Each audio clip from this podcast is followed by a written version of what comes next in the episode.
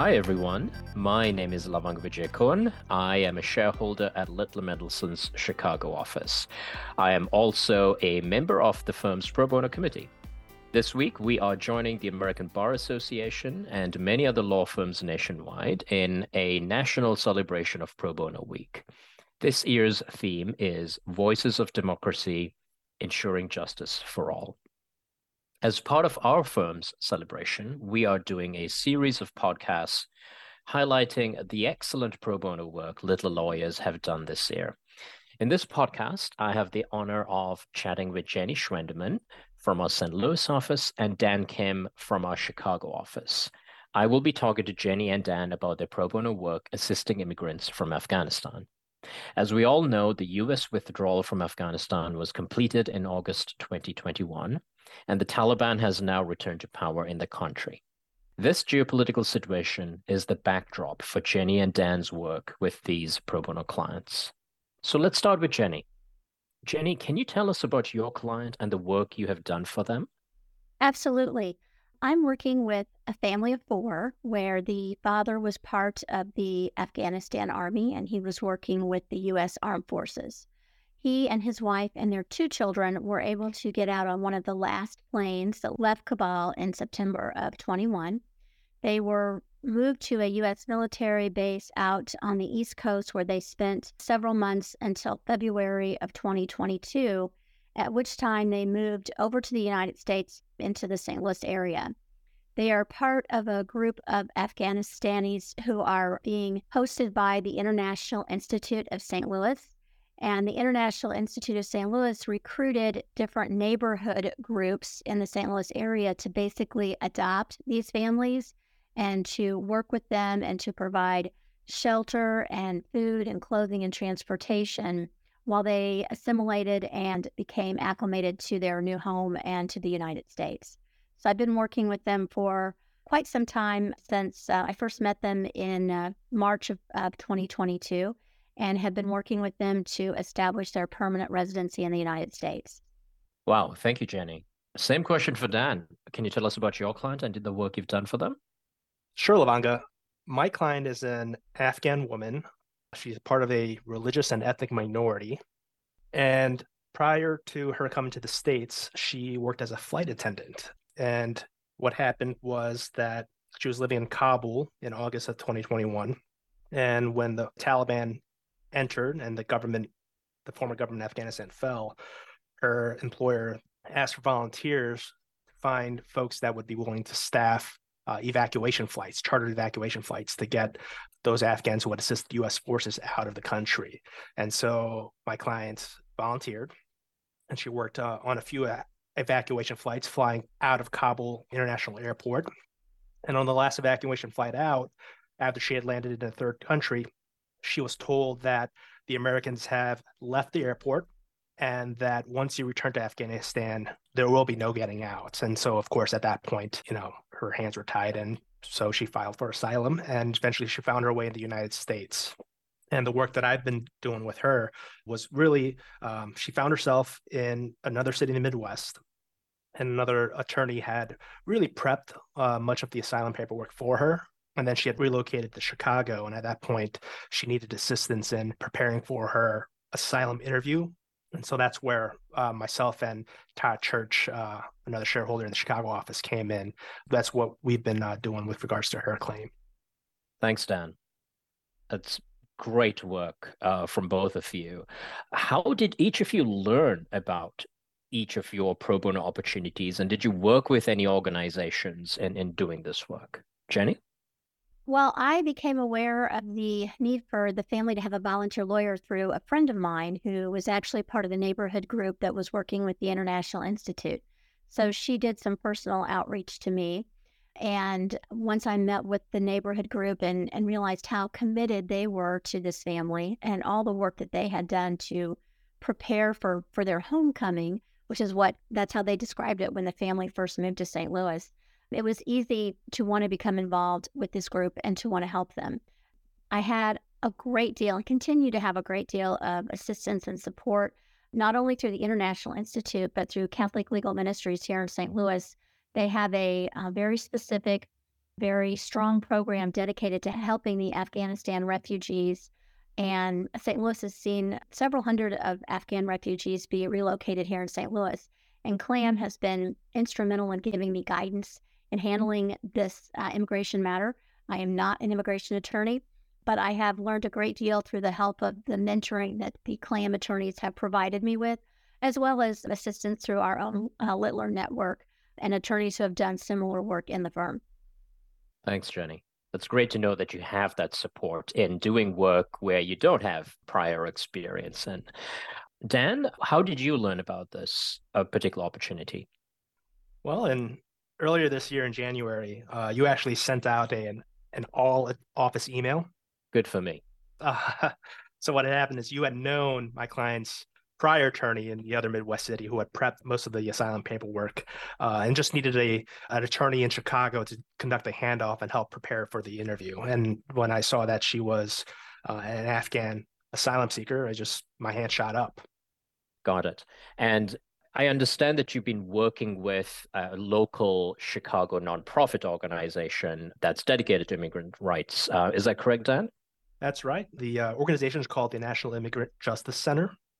And although they didn't really bring in our clients, you know, they didn't do the initial legwork with our clients, they've gone out of their way to provide resources, answer last minute questions I had because this is my first asylum case. And particularly here where the stakes are really high, you know, they, they helped provide the safety backstop, I guess, to make sure that uh, I did everything right in, in accordance with the with the uh, procedural rules. Right. Thanks, Dan. And you mentioned the stakes how do each of you see the stakes of this type of case representing this type of client and how does that impact your role as the client's advocate? Uh, you know if you would look at it another way what do these cases mean to you on a professional and personal level? Jenny i'll start with you. Lavanga that's a really important question and one that i struggled with over the last couple days because i knew that we had talked that this might be something you were going to ask me about. I've handled a lot of pro bono cases over my career. And this one in particular is so personal to me. And I think in part it's because it has made me realize how fortunate we are as US citizens, how fortunate we are to have the education that we have, to have the benefits that we have to us. I'm working with this family who came over to the United States and knew very little English they had two very small children, and they essentially had nothing with them when they arrived. They did not have any paperwork other than what they were given when they left Afghanistan and arrived in the United States. They didn't have their original passports, they didn't have their original birth certificates. They had very few belongings. And I have seen them grow and thrive, learn to speak English. I've seen their children grow and start making friends. They have had a third child now. I have really experienced a lot of the things that for us in the United States, we see as everyday normal occurrences. They have purchased a car. Uh, unfortunately, they were in a car accident, so they had to have a, a car insurance claim. They had to get a driver's license before they could buy the car. Things like that, that, that we just everyday actions, going to the grocery store. Before they had a car, the father, he would ride his bike to the grocery store when it was necessary so that he could provide food for his family. And I mean, ride his bike in cold weather and in icy conditions. The neighbors have been wonderful in helping out in many, many ways, but they couldn't be there 24 hours a day, seven days a week.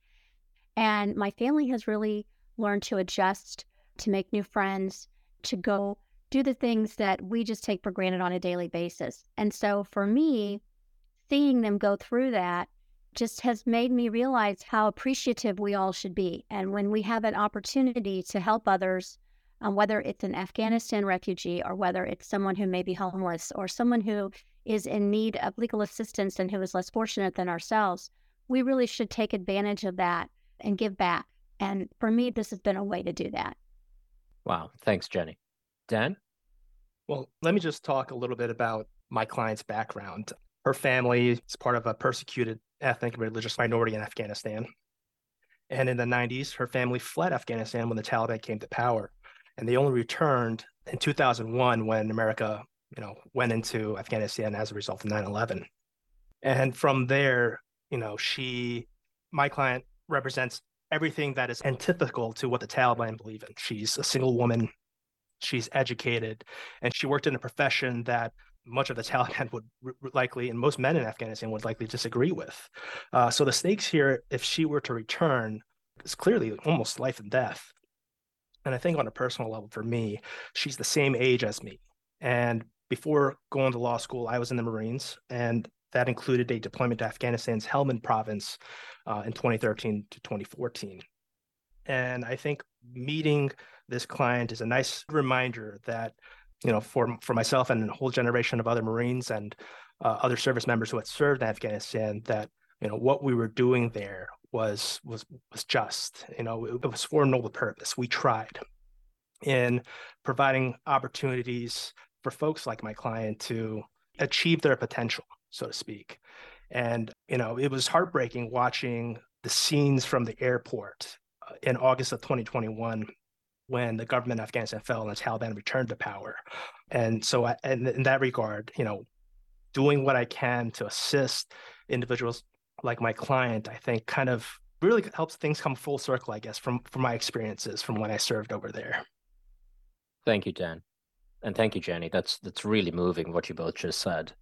What would you tell other attorneys who are considering doing this type of pro bono work or, or any pro bono work for that matter? Jenny? I would encourage you not to be afraid. Don't be afraid to step outside your comfort zone. Don't be afraid to actually raise your hand and get involved. I had absolutely, as I mentioned earlier, no experience with immigration law, but I felt a need to step up and do something for this family. I felt compelled. And I think if you have that feeling, if there's a case or an organization that you really feel passionate about, that you know deserves help, that is in need of help, and you have the ability to give it and you want to give it, don't be afraid to look into that and to investigate the possibilities of you serving as a pro bono lawyer. There are so many resources out there for any type of legal work that you might want to do that can help you kickstart a pro bono project. And both internally, as I mentioned earlier, and Dan, by the way, I will probably be giving you a call about my case later on. So please take my phone call. Um, both internally at Littler and externally within your communities, within your legal communities, the bar associations, the nonprofits that are in the cities that you are in, they will offer mentoring and training. They'll pair you up with a lawyer. They won't let you go it alone, so to speak. So don't be afraid to to take that case that might interest you or that you really feel you're connected to somehow because we won't let you go it alone. Um, the pro bono committee in Littler will make sure that you have the resources that you need. And it can really be not only a life changing experience for the person who you're helping. I mean, you're, you know, Dan and I hopefully are giving these individuals, these families, a fresh start, a brand new opportunity to, to live in the mm-hmm. United States and, and to grow their families. But it could also be someone who just needs to stay in their home, someone who's about to be evicted and they have nowhere else to go, someone who needs a guardianship over their adult child with disabilities. There, there are so many needs out there you can learn how to do it. We can help you. Please don't be afraid to say yes. Thanks, Jenny. Dan? I think the initial hesitancy that most folks will have with taking on these sorts of cases you know, is that the stakes are just too high. Well, I guess in my situation, failure is not an option. But just the simple fact that you represent somebody, I think, is a life changing event for some of these individuals. Our legal system is independent. We have an independent judiciary. And for a, lot of people who we represent in these types of cases, that's not the norm for where they come from. So the simple fact that you are advocating on their behalf, free of charge, I think is a is a great introduction to what I think makes our country great. You know, this great melting pot that we have, and we have individuals here, particularly at Littler, who are willing to, you know, advocate for their clients in potentially life or death situations. So I think that's how I see the role here, and this is why I think uh, asylum work in particular is very important. That we uh, provide our time and experience as just being advocates and advocating on their behalf. Thank you, Dan. Thank you, Jenny and Dan, both of you, for, for sharing your stories about the wonderful pro bono work that you do. Your work is a testament to our firm's commitment to pro bono representation of those in our community who need it the most. For those Littler attorneys listening, if Dan's and Jenny's stories have inspired you to do more pro bono work and you have questions about finding such opportunities, please contact your office pro bono liaison or myself or any of our pro bono committee members. A quick reminder that Littler proudly provides 100% billable credit for up to 100 hours of pro bono work each year. For those of our corporate clients or prospective clients listening in, if you would like to work on a pro bono project with one of our Littler attorneys like Dan or Jenny, please contact me or any of our pro bono committee members. For us Littler attorneys, one of the most rewarding experiences is to serve a pro bono client side by side with one of our corporate clients. Please look out for additional podcasts published this week featuring more great pro bono work by our Littler attorneys. This is Lavanga Wijekoon signing off, wishing you all a great pro bono week. Thank you.